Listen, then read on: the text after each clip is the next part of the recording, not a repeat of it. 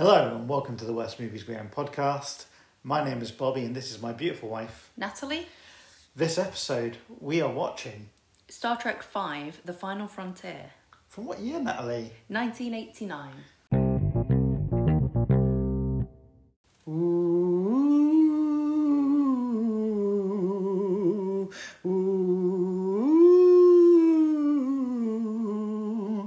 Natalie, tell the people at home what the Worst Movies We Own podcast is all about. Um, sorry, I was getting lulled into, into sleep then.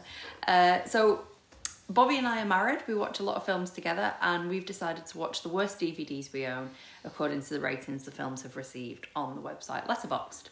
Some we've seen before, some we haven't. Uh, we've not bought any of the DVDs specifically for this podcast. It's a random combination of stuff included in box sets, charity shop gambles, and films we've bought that other people just don't enjoy. Uh, we'd like to find some new treasures amongst these low rated films, so we're watching each one with an open mind, hoping for the best. Beam me up, Scotty. Oh, this is going to get very tiresome. There's loads. You big Star Trek fan? Oh, I'm not a big Star Trek fan. You're not a Trekker? No, because I mean, you really have to. There's quite a bold statement to make to Yeah. say you're a big Star Trek fan. We isn't don't know it? no Klingon, do we? No. We don't dress up as seven and nine. Is And you, you don't even know who Seven and Nine oh, I is, do you? So there you go. She's from one of the latest TV series. Oh right, She's okay. a hot Borg. I've never seen any of the spin-off TV series. It. You've never seen Next TV Generation? series. No, No. no. I've got no no desire to watch them. Uh, but I do have an affection for the original TV series, and um, I remember watching a couple of the films when I was a kid and enjoying them. Yeah, I like Kirk and Bones and Spock and Scotty and Uhura and Chekov and Sulu. Yeah. And I want to watch them in adventures. And I did I did enjoy Next Generation and watch it at tea time, but it, I didn't enjoy it quite as much as watching uh, the original 60s Star Treks with my dad at tea time. Yeah. Like, you know, you'd have like a Star Trek and then a Western or a Western then a Star Trek. And it was, you know, it was good sofa watching when I was a little kid. Yeah, and, and they were they were pretty well made and well written um, in terms of being uh, something for all the family because it had an easy plot to understand where they land on a, a planet and have to work out what's going on and Yeah. they get out of a pickle. Um, but a lot of the episodes also had kind of hidden depths, which Yeah. I suppose is what made them so popular with adults. philosophical or political resonances. Yeah. uh, yeah. I, I, I think it's a great concept for a show, and I, I I've tried to always when they've tried to reboot it as a new crew of characters with a slightly different ship. I've always tried to watch the first couple of episodes, thinking I'd really like to get into Star Trek again and watch them, but it's the originals that I like. You know, kind of. I don't even have as much affection for the next generation, which I know some of my age absolutely love. Which one is that? That's the one with Picard. Right, okay. Yeah. Yeah, no, not for me. Yeah, I mean, for for many people listening to this, I think they've probably got more of, they're more attuned to the next generation than they are the original series. Whereas hmm. I, I I really like that set of characters, the original crew, the original vibe, and the films being a continuation of that. Um, and I even prefer the reboot where they recast everyone on the Kelvin timeline with Chris Pine and Karl Urban Oh, yeah. um, and Zachary Quinto. I think those are just as much fun, and if anything, continue the adventure in exactly the way I want. Yeah, yeah. It's. I mean, the thing I enjoy about the original and those new ones, though I've not seen the third of the new ones, is the they capture the the camaraderie and the the, the characters, and Yeah. that's the that's the thing I like. Um, so whilst I'm not really into space, I can enjoy those because because it's like Yeah. any kind of adventure, isn't it? It's it's it's it's, it's men on a mission. It's it's yeah, it's the wagon train in space, and I, I don't think we're saying anything original exciting, but the original concept works absolutely great, and they cast those characters perfectly in the original series, so that when you're watching them twenty five years later and they're older. And yeah, probably a little bit past it to be doing the daring do. Uh, you still enjoy seeing them all team up and pal around. Yeah. yeah, it it works great as a franchise. I, I wish more quality fantasy and sci-fi TV series did this rather than constantly rebooting with new crews and casts. Yeah. I'd, I'd love to see uh, a Buffy film Well, every ten years. I was just gonna say they made a really good TV show set on a spaceship in space, Firefly, and they Yeah. cancel it after one series. But they did, they did do the um, they did do the film Serenity, to wrap, wrap things yeah. up. Yeah, but yeah, I mean, I think essentially the the cleverer thing to do would have been f- you've established the ensemble in in the TV series, Mm-hmm. and then every five years or so you get you get another continuation of that story. Serenity was very much a full stop Mm. on on the plot though, which is but but Buffy I think it could have easily been revisited. 5, 10, 20 years ago, Mm. and we would have had an, another Buffy every now and again. I would have, I would have really enjoyed that. yeah. I, I, I'm trying to think if there's any other TV shows where it would have worked really well. It. I mean, it's unusual, really, to have so many films like you have with these Star Trek ones s- spun off from something Mm. Yeah. which is very much a TV series. More often than not, with American shows, you get like the feature length episodes, which Yeah. are all just TV movies. You know, it'd be like a feature length Murder She Wrote, where she goes to Ireland and is in a haunted castle. Or Knight Rider 2000 or Baywatch Hawaiian Yeah. Hawaiian Wedding, whatever it is. And there's nothing wrong with that. No, no. I've spent many a happy Saturday afternoon watching those. But but the the the seventies and eighties and nineties Star Trek films are very much we are doing a feature length continuation of the series. It's almost like uh, an episode done with modern effects and a, a bigger budget Yeah. and a more lavish sense of scope than could have possibly been done in the sixties on the TV show's budget. Yeah. So, but I mean, the the charm and the intelligence and the sense of adventure of the original TV show is kept there and almost magnified by it being a feature length cinematic release. I mean, I don't know if there are plans to have any more. Probably not, considering David Milch's situation. But um, like the fact that they made He's betting right now. He's in the casino right now, blowing it. oh, um, they made that Deadwood film, Yeah. which was great, and that's the kind of thing that it would be lovely to have another two or three of those Yeah. like in the pipeline. Which Finger and nose pointing you.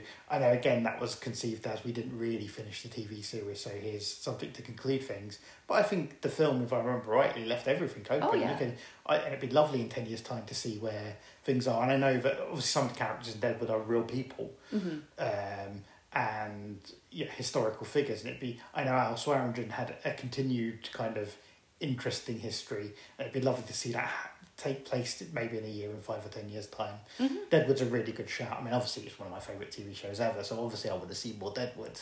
Yeah, but there are other shows that you could do that with, you know, that like I suppose Boardwalk Empire had more of a line under it, but Yeah. you can have shows where you you could pick a character from the show and do a spin-off feature length film of that character.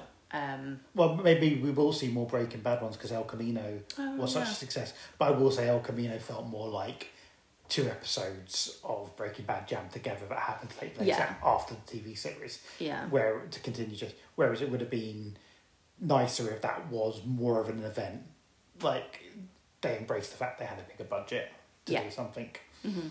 uh, but yeah that's a, like kind of I, I'm, I'm I think it's a shame they don't do it more often uh, and Star Trek is a testament this this this this film series was in the 80s one of uh, Paramount's like kind of key money earners Mm-hmm. Eddie Murphy they had on a on a multi picture contract. Indiana Jones and this, they didn't have to worry about having hits because they had these three. If you if you count Eddie Murphy as a franchise, these three wonderful franchises that were guaranteed to make money every time. Right. This particular film, Star Trek Five, is the first one that wobbled. So is it? Did this get a cinema release? yeah, All right. Okay. Uh, but inter- interestingly, because it didn't do quite so well in America, uh, a lot of countries got it on video, so it made it made all of its disappointing amount of money in America. I think it got released in the UK and everywhere else. It was kind of VHS. okay. Oh, that makes sense. But yeah, that's a shame for yeah some yeah. The the last four films have been blockbusters. The fifth one doesn't do quite so well. Uh, I think we'll talk about that in the podcast. I know why this film didn't do quite so well. Okay. Beyond its reputation of not being quite as good. Okay. uh, yeah, th- th- there's a really good reason why it didn't do quite so well. uh, do you want to do that now? The reason? Yeah. Oh yeah. No, I want to know. They they released it in the summer where Ghostbusters two was out. Indiana Jones, which is their own bloody franchise, was released the week before. Dead Poets Society, Field of Dreams, uh, License to Kill, uh, Oh, right. yeah, Honey I Shrunk the Kids, all within a three week period. It was one of those summers that we get quite a lot now, where they they just made too many blockbusters, Okay. and too many blockbusters, and and something's going to suffer. And this was one of the the weaker members of the herd Right. that got kind of left behind. And there were other problems, uh, which we'll discuss over the podcast. There are issues with the special effects. It probably isn't the, the paciest film ever, but it's not a bad film. Am I- No. uh, uh, no, I, I enjoyed it far more than I expected to. yeah, me too. Me, definitely me too. Like I'd have got watched it since I was a kid, and I don't really have strong memories of it. But it was it was perfectly fine. But you can't compete with like kind of some of the biggest stars and blockbusters and franchises, No. and just plop this out and expect it to make a hundred million. Usually, the Star Trek films in the eighties were released in over Christmas, Thanksgiving Yeah. release, where there's le- you know there's less traffic and there's more time for it to leg out Yeah. and make you know two or three months worth of money. This Batman came out the weekend afterwards. Right, yeah, just a bad decision. really stupid decision. Mm. There's no oxygen. There's no screens left for this to make any money. So you can't say it's a qualitative assessment of the film that it made so much less money than the one where they go to Earth in the eighties, Mm. and, and say, well, that shows it's a bad film. I think it's just a case of Paramount really should have just went. Let's just let's just hold it off until there's a couple of weeks where there's no big release, and then it will really kind of soak up people who are just still looking for some blockbuster fun. Okay. Hmm. Fair enough. I can understand why that meant it didn't make money. Don't really understand why it's got such a low rating. Well, we will discuss that, I guess. Mm-hmm. Anything you want to get off your chest before we begin? Yeah, I was I was just thinking along the lines of okay, so I kind of thought this was a TV movie. My bad. Um, Well, I mean, that that is a problem, isn't it? yeah. Um, though a very like a very good quality one, very high production values, but still, I it got me to thinking about how we watch films in a different way now. So now we've got access all the time to so many um, to so many films, all the films, the blockbusters, and, and we see quality films at the touch of a button. Like, and you don't enjoy it, you can switch to another one. Um, We're, we're, we're recording this on a long weekend. I'm not going to give the exact date so that it doesn't reveal how, how you know, how in advance we record some of these episodes. But uh, we've had a, we've we've had a, a long weekend of just watching blockbusters, pretty much. Some of them completely new, some of them old favourites, some of them things that we haven't watched in years. Yeah. and it's it's just been a great weekend. Like of, of just like kind of films of varying quality, but all of them made to entertain you and entertain everyone. true, but you know, if you eat like premium chocolate all the time, you're going to get sick. Again, not giving right. away what weekend we're recording this. All right, Bruce Bogtrotter. But I mean, I, I think it makes me feel nostalgic for, from when I was a kid and you had a long weekend and you had like four VHS tapes. So you'd already watched them all twice Yeah. by the time you got to the Monday of the long weekend. And you just put the TV on and you'd watch whatever was on. Hmm.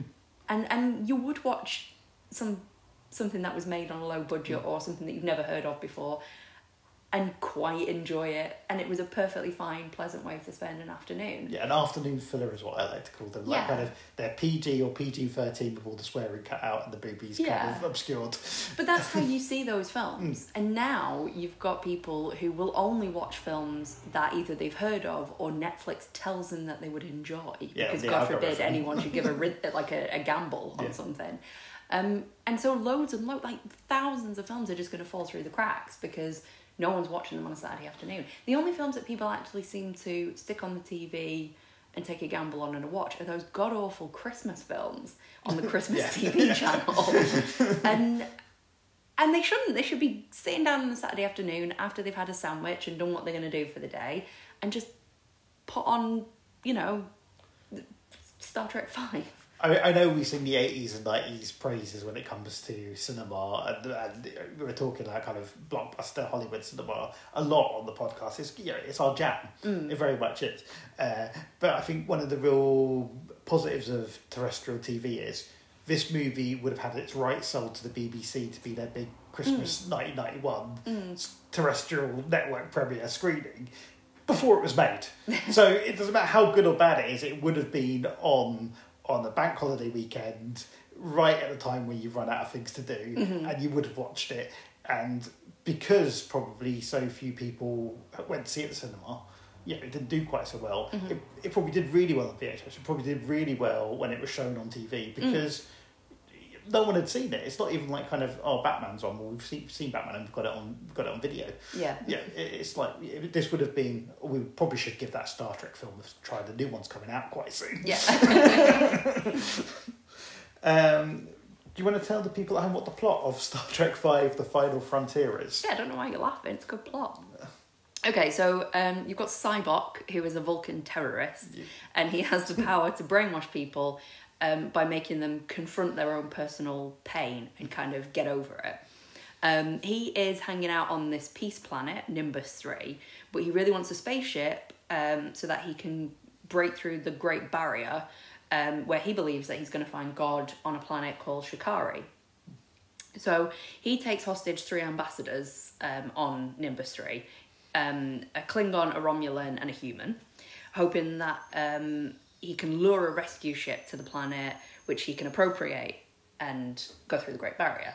So Captain Kirk and his crew get called back from shore leave um, to investigate this activity on Nimbus 3, and they uh, meet up with Sybok and get involved with his quest, um, and they all end up heading off together. Yeah. Brilliant stuff. Uh, facts and figures. Uh, Star Trek Five: The Final Frontier from 1989 was directed by William Shatner. Yeah.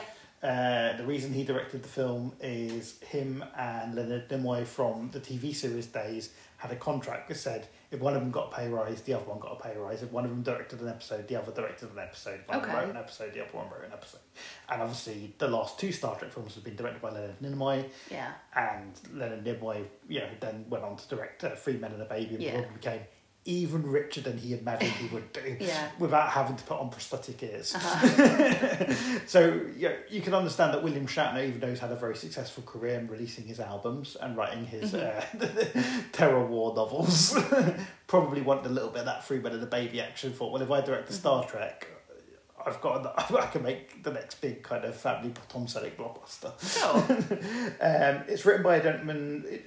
Obviously, the usual Star Trek producers and Yeah. stars have had their input into the story, so they get the credit. But the screenplay was written by a guy called David Loughery, who is um, not someone I'd heard of before, but has had a very consistent career through the eighties, nineties, and noughties.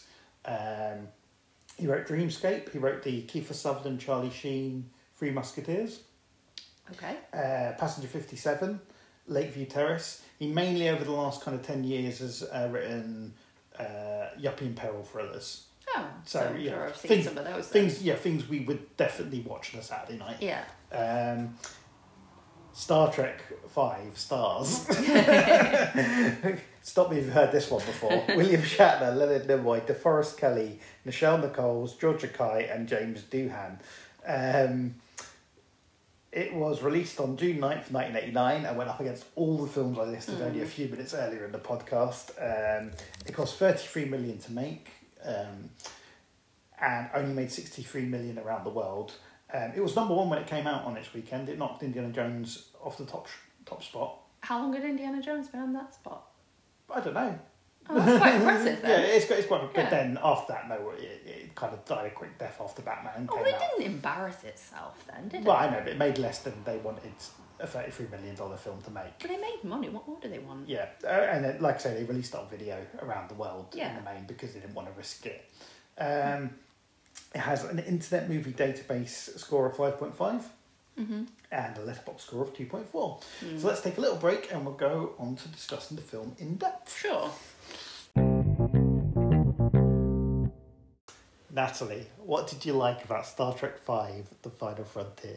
Well, I'd just like to say how nice it is to see the old gang back together. Yeah, Um, and everybody looks fabulous. Even craggy. craggy, yes, but you know the California sun is just gives a lovely glow, doesn't it? Everyone's got a great tan.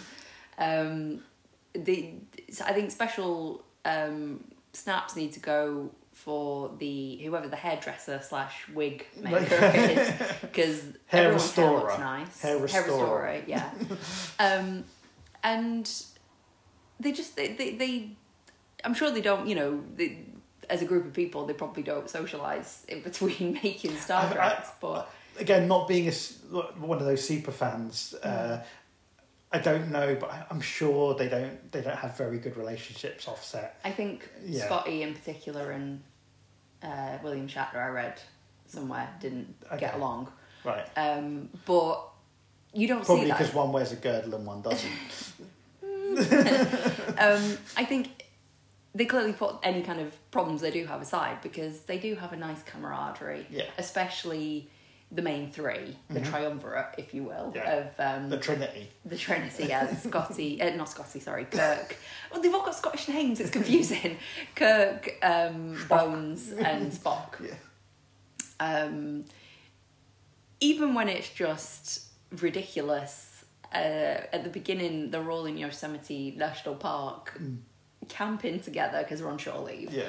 And um, they have just this daft kind of scene where Kirk is climbing a mountain. Bones is terrified for his safety, so he's Yeah. watching him through a pair of binoculars. And Spock has got up on some um, flying boots. What would Yeah. you call them? Jetpack boots. Jetpack boots. Now, uh, shore leave outfits. Who wore it best? Ooh, Bones has got a really nice kind of very light denim jacket with um, kind of sheep fur, sheep Yeah. wool collar. A nice bandana around his neck. Yeah, and then um, oh yeah, um, Kirk is wearing kind of your, your typical like lumberjack outfit. I think when he's climbing, he's got a shell suit on. Oh, I think he's got Yeah. special funny little shoes as well, Yeah. quite like future shoes. Future climbing shoes. Um, but Spock is is different. He's wearing alien clothes. Um, so I would say probably the bandana tips it, but Bones Yeah. wears it wears it best. And if he was cruising in the forest, he's definitely sending off signals, isn't he? Yeah. well, also in the forest, but separate from the group of three, are Sulu and Chekov, who are lost, Yeah. but kind of separately holidaying, but clearly in the same place. Yeah, it's it's almost as if uh, they're sitting on the bridge and they hear uh, Kirk, Spock, and Bones discuss their holiday plans, and they go, "Well, let's not tell them we're going to the same place. we'll just try and dodge them." That's probably how they got lost. um, but it's nice and it's fun and it's sweet. Um, and you know, it's it it's sort of happening separately from what we're seeing on Nimbus Yeah. Three, which is the action and the Things the are plot. unfolding. Yeah. Um, so that's nice. And when you know you've got all the other characters, everyone comes back. Um, no Janice, No. unfortunately. No, well, she does come back for one of the Yeah. films, I believe. Is it the later one or I'm not sure which one it is, but she Okay. does come back for, for one of Yeah. them. Prob- probably for the best because this is quite a quite a, a, a fraught mission, mission, like full of peril. Yeah. And uh, yeah, you don't want someone constantly fucking it up. No, Janice didn't fuck it up. She did often. Um, I don't know.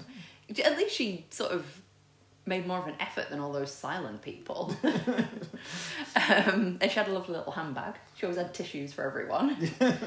um, but yeah, so you get a bit of Sulu and a bit of Chekov and a bit of Uhura and a bit of um, of Scotty. Yeah. Uh, but it really does revolve around the main three. Um, and they seem to be having fun. It's nice. Yeah. Yeah, so I think that's what I liked about it most. Yeah, all, all, all through through, I I completely agree with that. I enjoyed it when it was this the Star Trek legends playing the Star Trek characters you know and love together and just kind of gently bouncing off each other. Not, Yeah. Didn't seem particularly forced. There's some nice gags. There's some nice tender moments. Yeah. Yeah, Yeah. And, there are some good facial expressions. Um, Leonard Nimoy, because he Vulcans aren't kind of like emotional. Yeah, I've got that poker face. He's got a poker face, but he still manages somehow to convey. It's usually kind of like an eye roll without actually rolling his eyes at something Kirk has said. It's very skillful, and it's funny. I mean, I laughed several times out loud at their um, their funny moments and I the did jokes. too. Yeah. Yeah, um, but like you said, it wasn't forced, and that's nice. Um, so I, I like the story as well. I think it's a good storyline and it's easy to follow. It is the kind of thing that if you're watching on a Saturday afternoon, um, full of chocolate, uh, and you're, you're half asleep, you can still follow it. It's not complicated, but it has that Star Trek thing of having a kind of you know a message as well, which it's not really giving anything away, but it's sort of um, it comes down hard against uh, religious fanaticism, Yes. should we say? Not religion, and I think that's a really important distinction to make. I don't like things that um, come along and they crap all over people's beliefs because people are entitled to believe whatever they want. This absolutely doesn't do that. No. It just points the finger at people who just take it too far, Yeah. which, you know, doesn't matter what religion you follow, taking it too far never Hmm. ends well, does it? The, the, I thought that beyond the religious part, which I thought was very well handled, um, probably more sensitively handled than the American production in modern times would do it. Yeah. Um, I also thought there was a nice message of your fears and bad emotions make you who you are, mm-hmm. and to live a life where you don't have them means you wouldn't be the person you would be.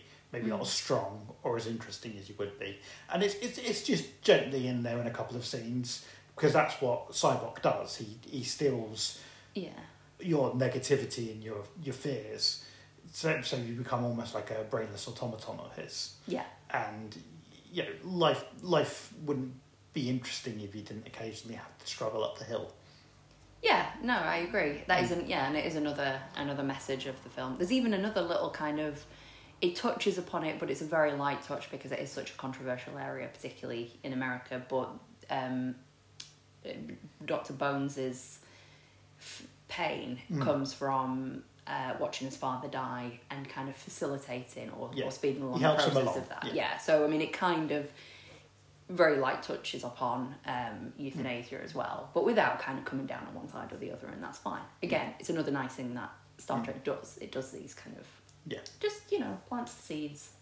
and and equally because we know Bones has got such a strong respect for life he's a doctor and Mm. he's, he's constantly concerned about the fucking idiots on the crew put themselves in peril. Yeah, you know that that's not a decision he's taken lightly to kind of end his dad's pain. Yeah, so it, you know it- without even expending more than maybe a few sentences on the, or a few images on the whole idea hmm it actually worked really well. They picked exactly the right character to go through that kind of um, trauma and for it to seem like a heroic and a right decision rather than some really kind of meaty, weighty topic just thrown in for one scene. yeah, Hmm. yeah. Um, it's it, yeah, it's very well done. Um, I think as well. So you mentioned before um, that there was an issue with special effects and stuff like that, which is interesting because Do you want me to give you a little history of that first? About, yeah, yeah, Giving any opinions as such? yeah, Um, usually, um, George Lucas's Industrial Light and Magic did the special effects for the Star Trek films. Mhm. Did the last three. Mm. But this particular year, when uh, Star Trek was being rushed into production, um, to keep the momentum going of the, the previous hits Mm. and give William Shatner his chance, um, Industrial Light and Magic were held up. For, were doing Ghostbusters 2 hmm and Indiana Jones and the Last Crusade. Now, I would say if you know that your regular effects house can't facilitate your special effects because they're making two of potentially the biggest films of the of the year, maybe that's a little hint that you don't kind of make a film for the same release date. Mm. Personally, but instead they went with another special effects guy, a guy called uh, Brian Ferren, who Mm. did Altered States Mhm. and Little Shop of Horrors. Okay. Uh, and you can definitely see in kind of a lot of the swirling light orb kind of stuff that that feels like the old state special effects. Okay. Um, he gave them a reasonable budget for what they wanted to do, and uh, Paramount said, "No, no, you've got to cut that." right. Uh, so he did, and then they said, "Yeah, you need to cut that some more." Uh, Mm. So he ended up doing it for a lot less than he could achieve the effects on. A lot of the on location effects work they had to do there practically didn't work on certain days, including the effects in the grand finale involving a rock man who was going to be like kind of is it Kronos, the kind of Greek god who creates chaos and basically creates the world. One of the Titans. Titans, yeah. Yeah. Yeah, there would be a, a Kronos style figure that, that that Kirk and the boys were supposed to fight. Mm. That you know was the big bad at the end. Right. Such. That didn't work on the day, so they decided to make him a, a glowing light face. Uh, test audiences hated that special effects. They tried to cut it back as much as possible. And I think it's probably fair to say the ending is quite raggedy. It, it seems to be cutting around a lot of stuff that doesn't work. Um, whether your opinion on what they keep in the film is good or bad, I think the general consensus is it's not very good. Uh, what was your opinion? Yeah, you see, I, I thought I didn't know all that. Obviously, Mm. uh, I just assumed that they they didn't have the budget for Mm. much. But to me, it seemed like they understood the limits and they stayed within them because nothing looked ridiculous. Okay, so maybe it didn't really occur to me as much as it might a fan of this kind of thing um, that there weren't as many special effects as you would expect to have. But because I'm not too fussed about seeing gigantic rock people, it didn't really, you know, that that didn't really bother me. I thought what they did have was was fine. Was you know, I, I'd say I'm 50-50 on it. I mean, like I, I, could definitely see a film where a blockbuster really would have a, a very complicated effect shot, and they went for the cheapest option possible. So when uh, they're collected from Yosemite Park, it's just Mich- Nichelle Nicole appearing with Yeah. a big light behind her, rather than having a shot of the spaceship. When Spock uses his jet boots, first of all, he's just there in a mid-level shot, and you hear a sound effect of him flying up, rather than you see him fly up. yeah, Um, and they can do those things with special effects. It just costs money to do them. Yeah. And and the ending, like I say, you can definitely tell the the editing is slicing out everything that doesn't work, so that it just about tells the story to a satisfying conclusion. But you also know you're not seeing the spectacular ending that a film like this should have. okay, fine, but it's better than leaving in something that doesn't work. And I agree with that as well. Yeah. That's, yeah, I, I completely agree. But we've seen too many films, both in and out of this podcast, that a lot of money's been spent on CGI, and when you sit down and watch it, it doesn't work because they've spent the money. They keep it in. Yeah, Uh, we watched Deep Rising quite recently, which doesn't have the best CGI in the world, but one thing that Stephen Sommers did really well in that film was when an effect didn't work, you only get quick glimpses of it, yeah. so that you're never taken out of the energy of the story. Mm-hmm. Hmm. Yeah, and there's there's nothing wrong with that. There are loads of great films um, which are about kind of creatures hmm. or whatever, where you do only see glimpses or you see a bit, and and your imagination fills in the rest anyway. Yeah. And anyone with an imagine, like even a half a decent ma- imagination hmm. should be able to do that. So I don't think it's a problem. There was quite a fun moment in uh, Godzilla versus King Kong when we watched it recently, where um, they recreate the Jaws cheat of because they couldn't afford the, the shark didn't work. Uh, they had the barrels coming towards the boat, and they do that on such an epic scale of uh, Kong, uh, Godzilla dragging uh, half a battleship behind him, and you see it coming towards him, and it, it's like. We could do anything with our special effects, but we still choose to homage like one of the nice, nicest workarounds ever in special effects history. Well, if you work in special effects and that kind of thing, you probably have a lot of respect for those workarounds. Yeah, Um, yeah, I mean, I, I, they, it, it would never be something that would make me um, come down against a film for there not to be enough aliens and okay. nonsense. But what I do like in these kind of films is when you see, you know, like in the original TV series, um, when you see them playing chess and it's space chess. Mm-hmm. You know, just like the little things that remind you that it's the future Yeah. or space. Nice little bits of production by design and props. Yeah, yeah. And in this case, when um, right at the beginning, when uh, Sybok goes to Paradise City, which is like the capital of Nimbus Three, Where the grass is green and the girls are pretty. Yeah, you don't get that song. It's a shame it's right at the right time. um, it- they could have done the joke they're playing classical music. Yeah, okay. Um, the ambassadors that Sybok brainwashes and, and takes hostage are in a pub. um, they're in the back room of a pub. What did the pub remind you of?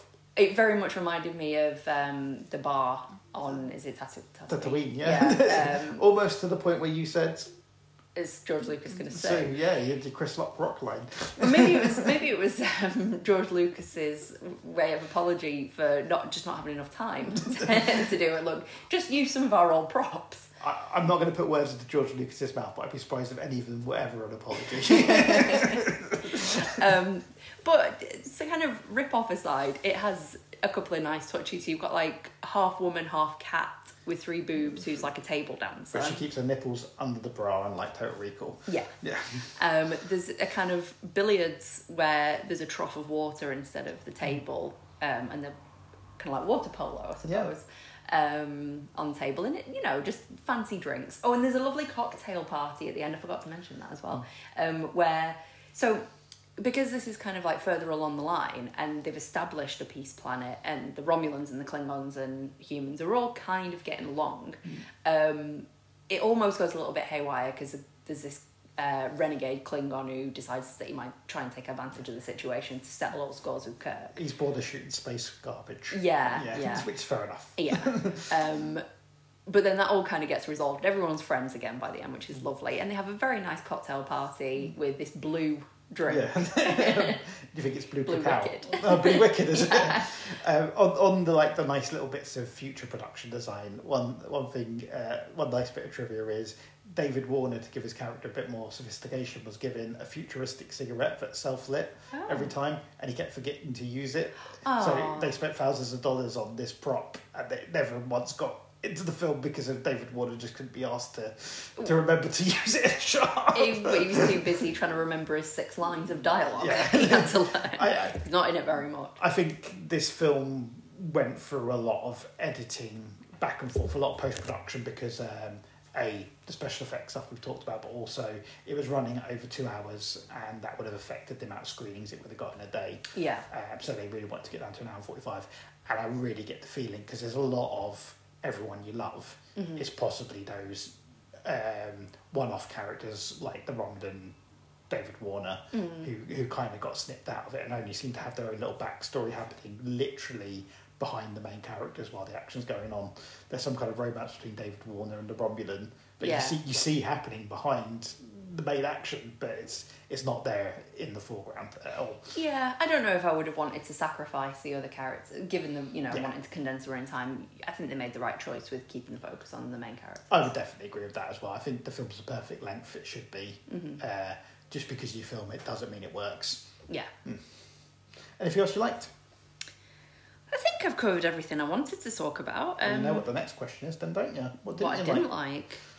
I kind of actually follows on from what we we just said, um, and this is really the only criticism that I want to make. Um, but I would have liked to have seen more of the some of the smaller characters from the Enterprise because I know it's kind of in keeping with the original TV series Hmm. that you don't really get very much of Uhuru, or you know they get a few lines in each episode or whatever. Am I saying her name wrong? Yeah, horror. Yeah. Uhuru. Yeah. Um, That's how I'd say it. I mean, I'm sure there's, I'm sure we might pick up the occasional listener of this particular episode who's never listened to the podcast before, and they're going to have to realise we we really like Star Trek, but we're we're, we're not like super fans. Yeah, Yeah. and I am. I'm sorry. I know. I know. It's. It is. You, it, hmm. We should. We should focus more on watching, rewatching, hmm. or watching the original series and that kind of thing. But if anything, we're exactly the kind of people that these things need to appeal to. You know, there, there's a brilliant core audience who are fanatical about these TV series and shows, but they're not going to um, attract the budget of a sixty million dollar production or a hundred million dollar production or two hundred million dollar Yeah. production that's needed to make these things hit. Yeah, so people like us need to enjoy it as well. And just because we don't understand the rules of three dimensional chess doesn't mean we can't appreciate it as a nice bit of set dressing. yeah, exactly. Um, but one thing that has frustrated me when we've watched uh, seasons of the original series is that the female characters get really short shrift. Um, you get the kind of disposable ones, which are Kirk's Dolly Bird for the love week. interest. Yeah. Um, he, he's fucked a lot. He's, Yeah. I mean, like literally, there must be little bewigged children in every every planet. yeah. Um, but Uhuru's not like that. Uhuru's one of the crew and she's got an Yeah. important job to do. And I always felt in the episodes that I've seen from back then that she was underused. And while she's in this film a bit more than she might be in an episode, I still think she's underused. I would like to have seen her more. Um, and you know, throw in a bit more Sulu as well. Not Scotty because I don't like him. I think he's annoying. Um, and Chekov. what about when Simon Pegg's play, plays Scotty? How do you feel about that? Oh yeah, because that improves it. When it might as well be called Scotty and the Star Trek. I, I get that Simon Pegg is, is kind of universally popular because of his f- films and that. But and we, and we like we like uh, some of his films as well. yeah, yeah, Um, I've got nothing against him, but you know, why don't you get a Scottish actor? I mean, there's plenty to choose from. Um, anyway, th- that aside, I'm, I'm not. He's. He, I don't like his character because he's so, and he's he's just like this in the films. He is in the TV series. So ornery all the time. like, it's lighten up. I know it can't be great having to fix everything that goes wrong on the ship. And the ship's always. They, Yeah. One, one of the running jokes of this is they, they've they've taken the Enterprise out well too early because it hasn't been fixed. It's, Yeah. it's, it's going through a refurb and uh, pretty much nothing works. Um, so that that's quite a nice touch. It's stolen from Empire Strikes Back. Like Yeah. Kind of, you know, is the hyperdrive ever going to get fixed? Mm. Um, but it's a nice little running joke. Again, something that probably more could have been made of, but then you get more Scotty on screen. Mm. I did think Scotty and Uhura had a lovely moment where, you know, they've, they've clearly got a little little unrequited romance going on. Yeah, I don't like that. Uh, She I can do better. Yes, she definitely can. But the boys are out camping Yeah, I mean and cuddling, cuddling in uh, massive kind of uh, columns as well when they're on their jet boots. It was also a good bit because um, essentially was Scotty saying, you know, it's not right to uh, to have sex with a, a woman who's been brainwashed. You know, it's the equivalent of saying, you know, just, if Yeah. she's drunk or roofied, back off. Yeah, Um, so another another important moral lesson from Star Trek. very rare to see the message of consent in an 80s blockbuster. Um, yeah, so um, that, that I I would have. That that is a nice scene, and it is it does sort of like tick the box of what I want. Just a couple more of those, I think I would have liked. okay. Um, anything else you didn't like? Nope. You're all happy, are you? yeah. Okay.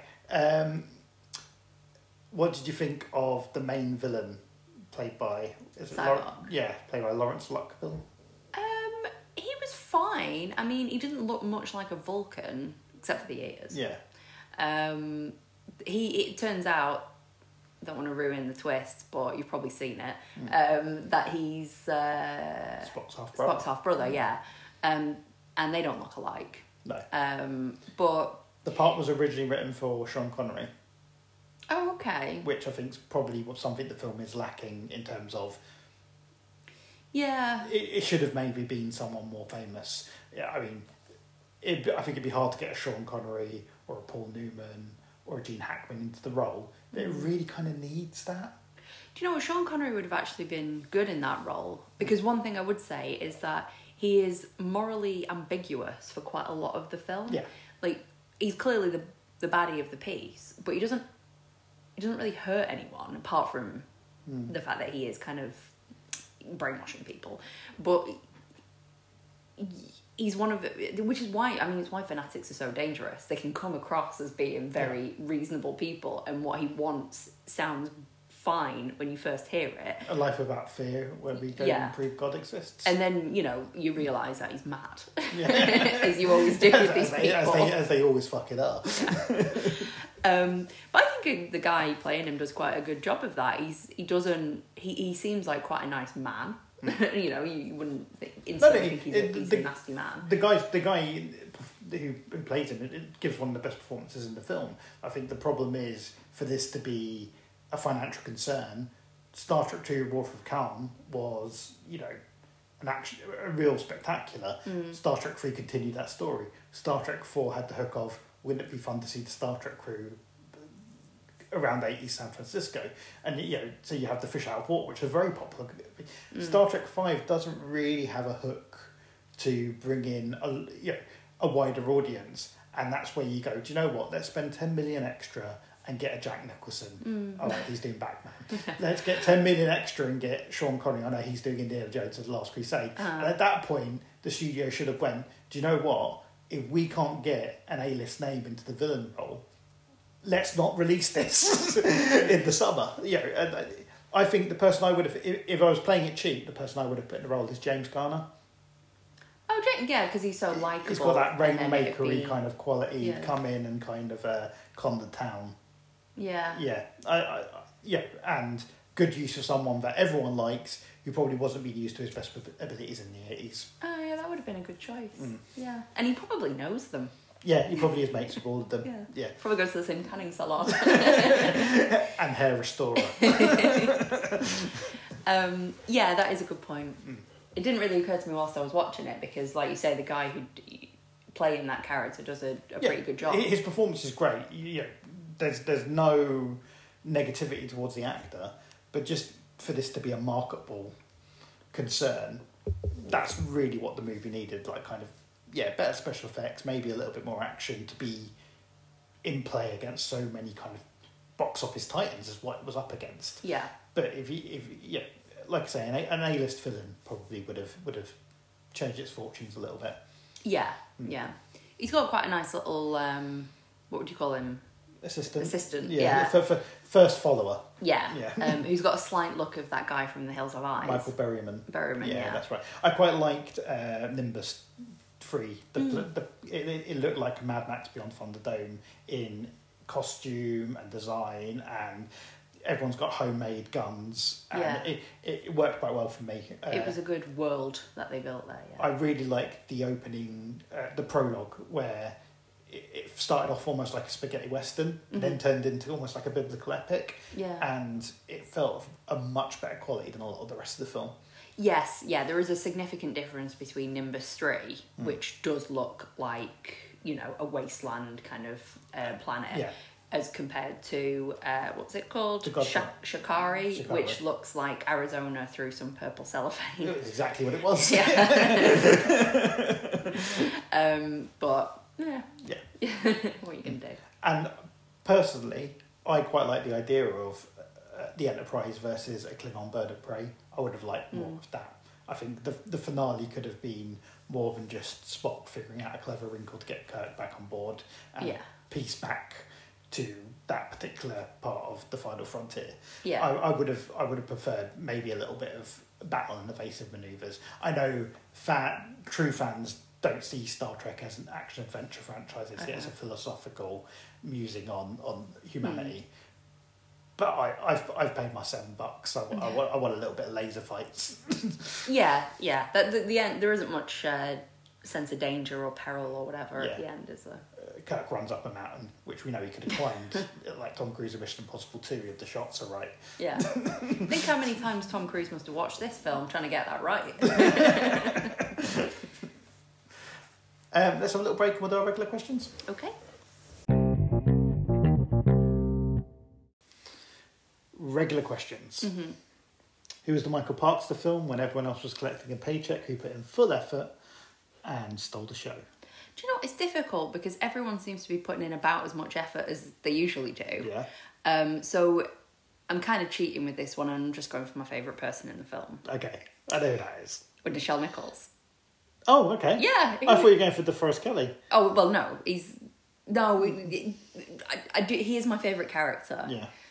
Um, in the series, but um, he just every time we saw him in this film, he just looks like such a little old man in it. He's, he he looks older than anyone Mm. Yeah. else, and you just want to give him a little hug and pop him to bed with some cocoa. So it was it was a bit it was a bit painful seeing him. Um, so I can't this time go for him as my favourite Yeah.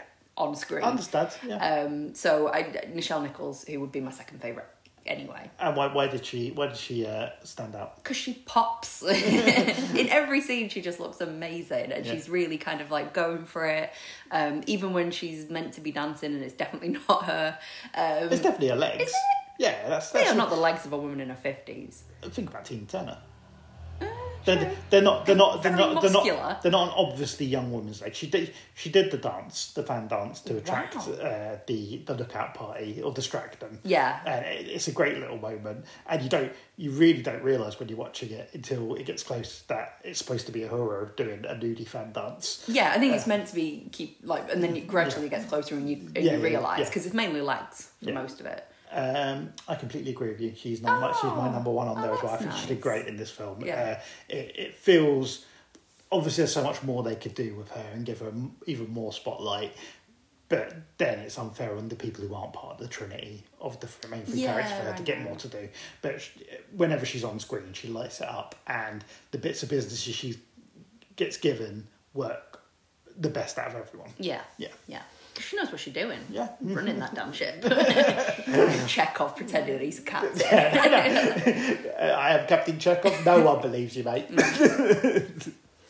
um, any product placement? Who kicked in some cash? I don't know. I oh, mean, there was 'cause- one obvious bit. Oh, I don't know. Because presumably when they were in Yosemite Park and Yeah.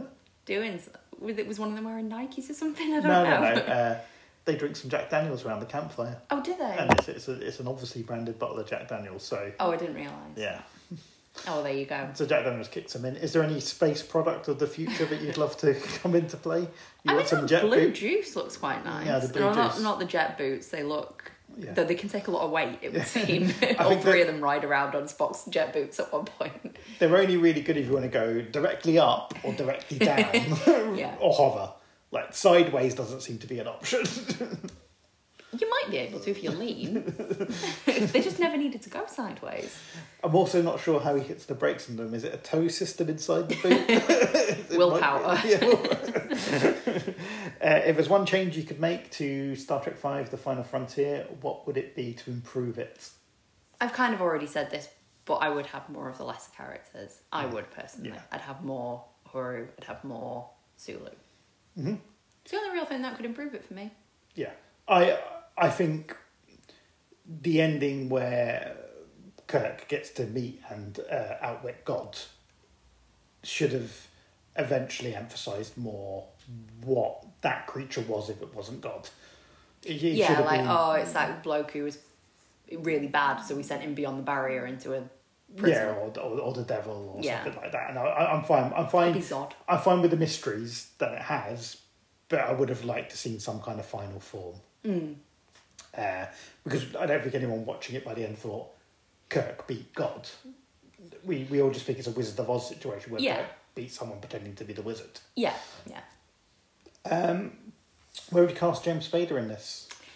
It's difficult because obviously you can't like replace any of the main characters. Mm-hmm. Um, to add new characters, you know, you kind of have more plot and stuff like that. So mm. I would introduce him as a new character. I would lengthen the film. Mm. Maybe have him as a kind of like new yeoman or something. But he's like Kirk's nephew, so it's a bit awkward. Yeah, um, Because there are similarities. Yeah. Al- always romancing. Yeah. Yeah, like like Kirk used to.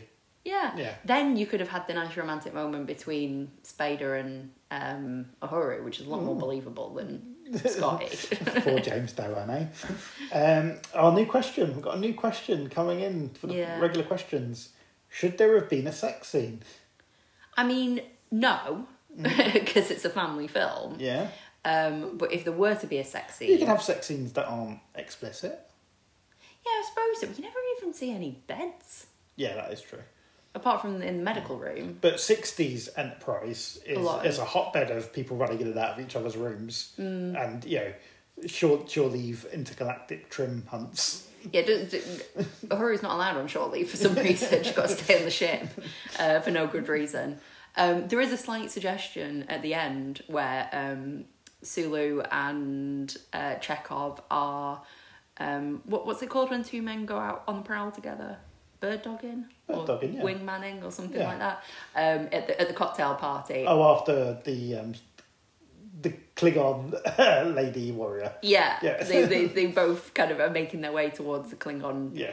female check, commander. Check it out, her, her movements. Yeah, and then they see the Yeah. Klingon male Captain. ca- Yeah, you wouldn't want to fuck with. No. so he kind of blocks them. Um, I think you know they could have had a when they when they all they all kind of ended up at one point on the Klingon ship. Yeah. I suppose they could have walked, opened a door, and Sulu, Chekov, and the Klingon lady were peeping over the sheets. Wah wah.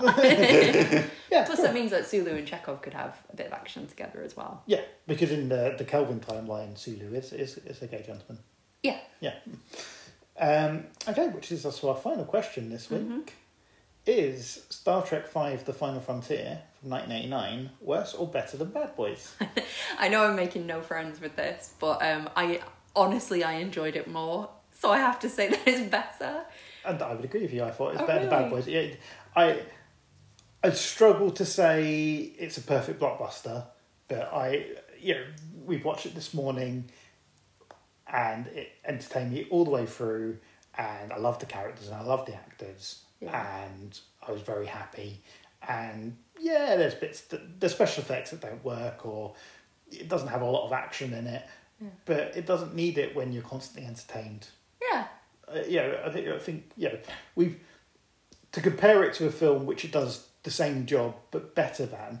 Do you remember that penultimate Harry Potter film where they're just in the woods for like a couple of weeks and nothing really happens? Yes. They just wander the woods. yeah, It's that, but better. Yeah, it is just all the characters you love in Star Trek going on a little intergalactic journey to see God, and they make far more fun out of it as a concept than you know the Harry Potter kids camping and being miserable. But that's the key word. It's fun because that that Harry Mm. Yeah. Potter film was interminable because Yeah. there was no fun. Nothing happens in it. Yeah. Whereas this was, yeah, ninety If you're a fan of Harry Potter, shoot yourself if you think that's a good film.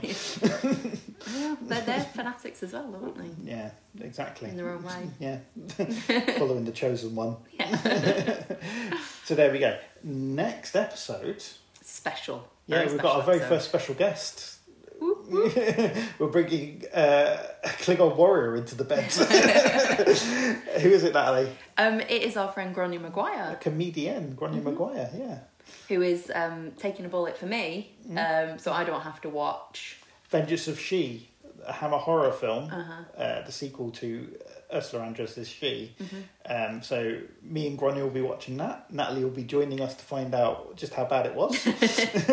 and uh, we'll see you for that episode. Yep. Thank, you, very- for listening. Yeah, thank you guys.